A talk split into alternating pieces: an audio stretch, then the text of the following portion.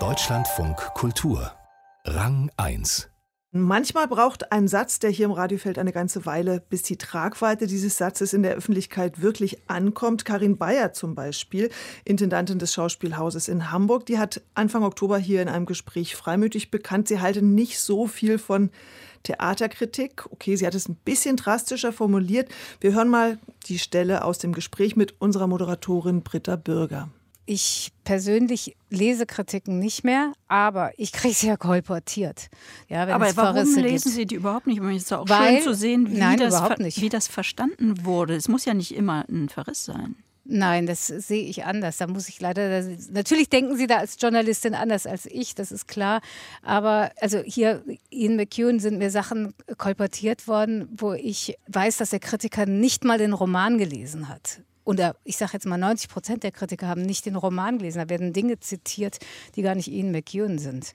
Und da denke ich, äh, wir begegnen uns auch nicht auf einem Niveau, dass mir das wirklich interessant ist. Und dann das im Verhältnis zu, was dann leider kleben bleibt, also wirklich wie schön deutsch gesagt, wie Scheiße am Ärmel, denke ich, nö, mache ich nicht. Also es gibt ja genug Möglichkeiten, sich mit Menschen, die sich wirklich ernsthaft und ausgiebig mit den Themen auseinandersetzen, zu unterhalten und auch von denen zu hören, was sie empfunden haben oder wie sie eine Arbeit lesen. Da haben wir ja genug Dialog mit den Zuschauern.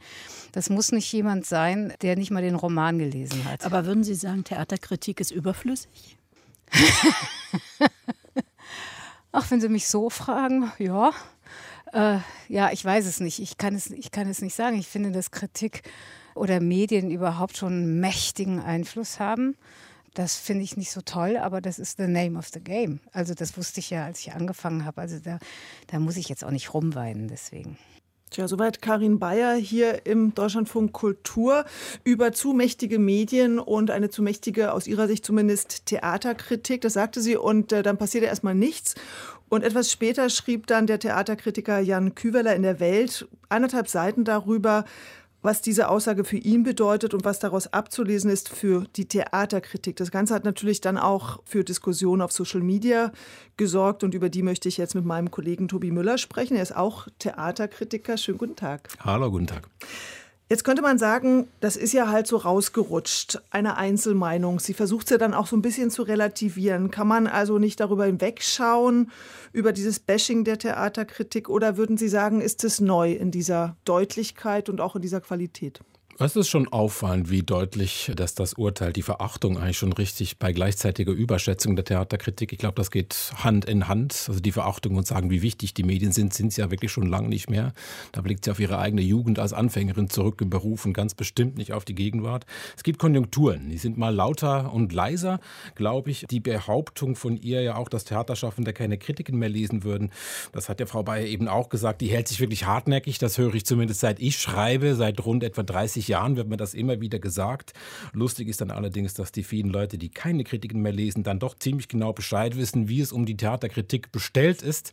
Da gibt es eine gewisse Diskrepanz, aber wir oder die, die sich eben noch als KritikerInnen verstehen, ich nicht mehr so ganz, dürfen da nicht allzu dünnhäutig sein. Das fände ich jetzt auch falsch. Wir teilen ja auch wirklich genug aus und jetzt da auf Mimimi zu machen, wäre bestimmt nicht der richtige Weg. Obwohl ich mich dann doch nicht erinnern kann, selber jemals eine Inszenierung als Scheiße an meinem Ärmel bezeichnet zu haben, dann wäre wirklich was los und äh, das hat schon eine neue ja, Qualität, dass sie offenbar denkt, dass man das jetzt sagen darf, hat mit einem, wie ich finde, in der Tat neuen Verhältnis zwischen den Theatern und der Kritik zu tun. Jetzt hat Jan Küveler, der Theaterkritiker, der übrigens auch Autor des Buches Theater hassen ist, das ist ja so eine Streitschrift für und gegen das Theater. Jan Küveler hat diesen Bedeutungsfluss der Theaterkritik in Verbindung gebracht mit dem Bedeutungsverlust der Zeitung und er betont, anders als die Zeitungen werden die Häuser aber noch gut subventioniert und müssen sich nicht so legitimieren. Aber mein Eindruck ist jetzt im Gegenteil zu dem, was Sie sagen, dass die meisten Theater schon sehr bemüht sind darum, eine Legitimation für ihre Arbeit herzustellen.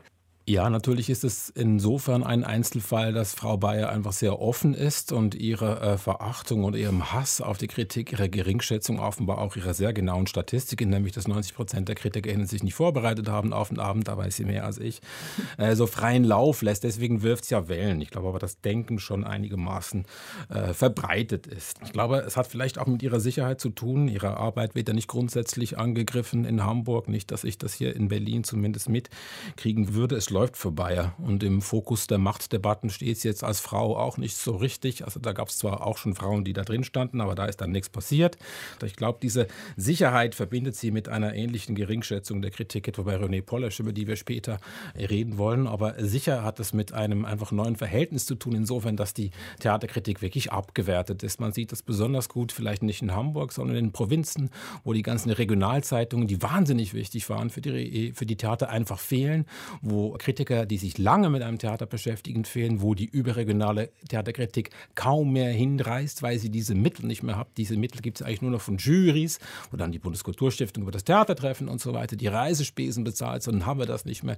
Das ist tatsächlich ein herber Verlust und freier Theaterkritiker verdienen heute vielleicht seit die Hälfte wie vor 20 Jahren. Das heißt, das ist schon eine Abwertung, eine finanzielle Abwertung und auch eine, was den Status dieser Kritik angeht.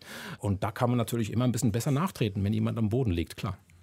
Ist es denn vielleicht auch ein Symptom unserer Zeit, dass man sich die Bestätigung, wir haben es ja gerade bei Karin Bayer gehört, die sagt, ich habe doch da ein ganz informiertes Publikum, lieber tausche ich mich mit denen aus, als jetzt da irgendwelche Kritiken zu lesen, dass man sich die Bestätigung eher so aus der eigenen Blase holt?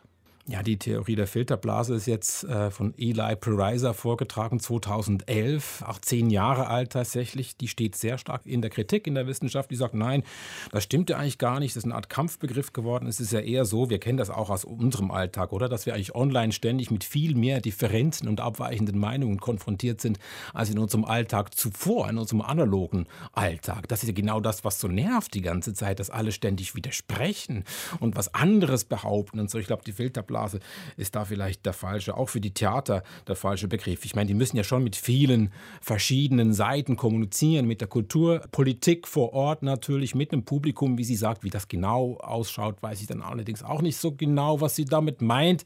Was dringt dann eigentlich genau zu ihr oben an der Spitze? Da macht man sich, glaube ich, auch ein bisschen Illusionen, wenn man da Chefin ist oder Chef. Und natürlich mit den Mitarbeitenden, wo man heute schon einen anderen Blick drauf haben muss. Gut, sie hält jetzt ein bisschen weniger mit der Kritik, weil die eben keine große Rolle mehr spielt spielt, das verleitet vielleicht manche dazu, sich etwas feudaler zu verhalten. Ne? Im Sinne von, ich bin jetzt hier in diese Immobilie, die gehört mir und so weiter. Und ich muss jetzt mit diesem Art von quasi mal niederem Stand nicht mehr so viel zu tun haben. Das wiederholt sich aber auch immer mal wieder. Sie haben jetzt schon das Stichwort Polish gesagt. Das ist der neue Intendant der Berliner Volksbühne, René Polish. Und äh, am, am, Beispiel der Volksbühne kann man ja eigentlich auch noch mal ganz schön sehen, wie sich Kritik verändert hat oder welche Rolle Kritik spielen kann. Ich erinnere mich am Ende der Kastorf-Ära, Frank Kastorf hat das Haus ja über viele Jahre äh, geleitet. Am Ende der Kastorf-Ära gab es einen großen Zuspruch der Presse Frank Kastorfs Team gegenüber der alten Volksbühne. Dann kam Chris Derkorn, der eine unglückliche Zwischenintendanz hatte, wurde sehr kritisiert von der Presse. Presse. Jetzt ist René Polisch da, das war ja so eine Art Wunschkandidat und äh, beginnt die Spielzeit mit eigenen Produktionen, obwohl er ja sagt, dass es äh, eine kollektive Leitung ist. Man weiß aber nicht genau, wer jetzt eigentlich zu diesem Kollektiv gehört. Das ist auch für das Team offenbar nicht so wichtig, das zu kommunizieren. Und im aktuellen Podcast, wo wir ihn ja befragt haben dazu, da hält er sich halt auch damit immer noch bedeckt und sagt dann praktisch, das ist eigentlich gar nicht so wichtig, das zu kommunizieren. Jetzt könnte man ja wohlwollend sagen, naja, da gibt man so jemanden Kunsthaus, jetzt lasst ihn doch einfach mal machen und da ist so eine Truppe, egal wer das ist, äh, man vertraut ihn einfach und es gehört eben auch zur Kunst, dass man so eine Freiheit hat und vielleicht auch was total anarchistisches dazu veranstalten. Also muss man dann Geduld haben und sagen, hey, ist doch einfach eine neue Form sich der Presse zu stellen, die man sagt, wisst ihr was, lasst uns mal machen, wir müssen das eigentlich gar nicht so kommunizieren, was hier schief läuft und was nicht, lasst euch doch einfach überraschen. Ja, so hat man es ja in der freien Wirtschaft täglich mit Pressemeldungen zu tun. Den kann man auch einfach glauben, wenn man möchte. Mit Journalismus hat das dann allerdings nicht mehr zu tun. Unsere Aufgabe würde ich dann doch immer noch so verstehen, dass man quasi die Selbstwahrnehmung eines Theaters, das wäre dann die Pressemeldung, die Presseverlautbarung, das, was René Polesch sagt, wie hierarchiefrei er dieses Theater führt oder eben nicht führt, wie wichtig da die Schauspieler sind, die dann alle nicht zu finden sind auf der Webseite und dass wir erstmal drei Inszenierungen von ihm sehen, also quasi drei Schritte zurückfällt, was irgendwie das Intendantenmodell angeht reingeht und eigentlich nicht einen halben nach vorne geht. Das hat nichts mit Vertrauen zu tun, sondern einfach mit Journalismus. Guckt man drauf, hat sich eingelöst, was die Firma verlautbart. Und die Firma heißt der Tatrone Polish und Volksbühne. Und da sehe ich einen riesengroßen Widerspruch. Und dass man da nicht äh, stärker reingeht, hat eben mit dieser Solidarisierung zu tun, mit dem alten Modell der Volksbühne, die ja da wieder installiert ist, also bis hin in den Betrieb, ins KPB, auch in die Verwaltung rein und so weiter. Das ist, wird jetzt ein bisschen als Erbhof betrieben, äh, was wir früher hatten, wollen wir jetzt äh, quasi weitermachen. Das kann sehr gute Folgen haben. Die haben wir bis jetzt einfach noch nicht so richtig gesehen. Und ich glaube eigentlich eher, dass es ein Verständnis von Kritik ist, die auch wieder sehr auch in seine Jugend zurückgeht, wie bei Frau Bayer auch. Also ich höre auch viele Rückmeldungen von Theatern, die sagen, wir können es selber nicht so richtig einschätzen, was einzelne Kritiken für eine Wirkung haben. Manchmal ist sie da, manchmal ist sie gar nicht da und es passiert das Gegenteil.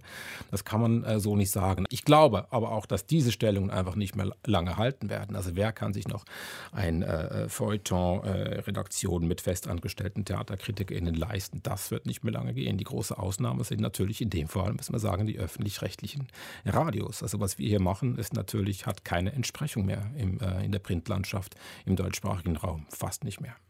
Das war meine letzte Frage eigentlich nach der Zukunft des Kritikerberufes. Die ist ja jetzt schon sehr düster ausgeleuchtet worden. Gibt es noch was Positives zu sagen? Ich glaube, wir werden, also was wir jetzt eigentlich schon sehen, äh, mit KritikerInnen zu tun haben, die vielleicht nicht mein ganzes Leben mit Theaterkritik bestreiten, die sich vielleicht früher ein bisschen diverser, also ich meine jetzt inhaltlich diverser aufstellen, über verschiedene Sachen schreiben. Ich glaube, das kann auch den Druck rausnehmen, dass die Kränkung damit besser verarbeitet wird, weil die Stellung des Theaterkritikers ist im freien Fall, irgendwie seit 20 Jahren. Wie gesagt, ökonomisch, aber auch was den Status angeht. Das muss man auch verkraften. Ich finde, das geht besser, wenn man dann auch wirklich andere Sachen macht und nicht an was festhält, was tatsächlich vorbei ist. Für das ist offensichtlich keine keinen Markt gibt. Es nützt nichts, dem hinterher zu trauen. Das sind die neuen Realitäten. Und da sehe ich schon eine Schreibe aufkommen, äh, zum Beispiel bei Nachtkritik, aber nicht nur da, die so ein bisschen vorsichtiger herangeht, die so quasi die eigene Machtposition die es ja auch nicht mehr gibt, entsprechend nicht so klar ausspielt, das Urteil ein bisschen vorsichtiger ist, wo man quasi näher rangeht an die Produktion und versucht herauszufinden, was wollen die hier eigentlich. Das kann auch Druck rausnehmen. Also für die Texte würde ich sagen, es ist eher gut, dass diese äh, Entmachtung quasi stattgefunden hat, für die, die wirklich begriffen haben, die die Schüsse gehört haben. Das sind noch nicht alle, aber ich würde sagen, Leute unter 40 haben sie wirklich alle gehört. Das sagt Tobi Müller, Journalist, Autor und auch noch Theaterkritiker. Ja. Ganz herzlichen Dank. Danke auch.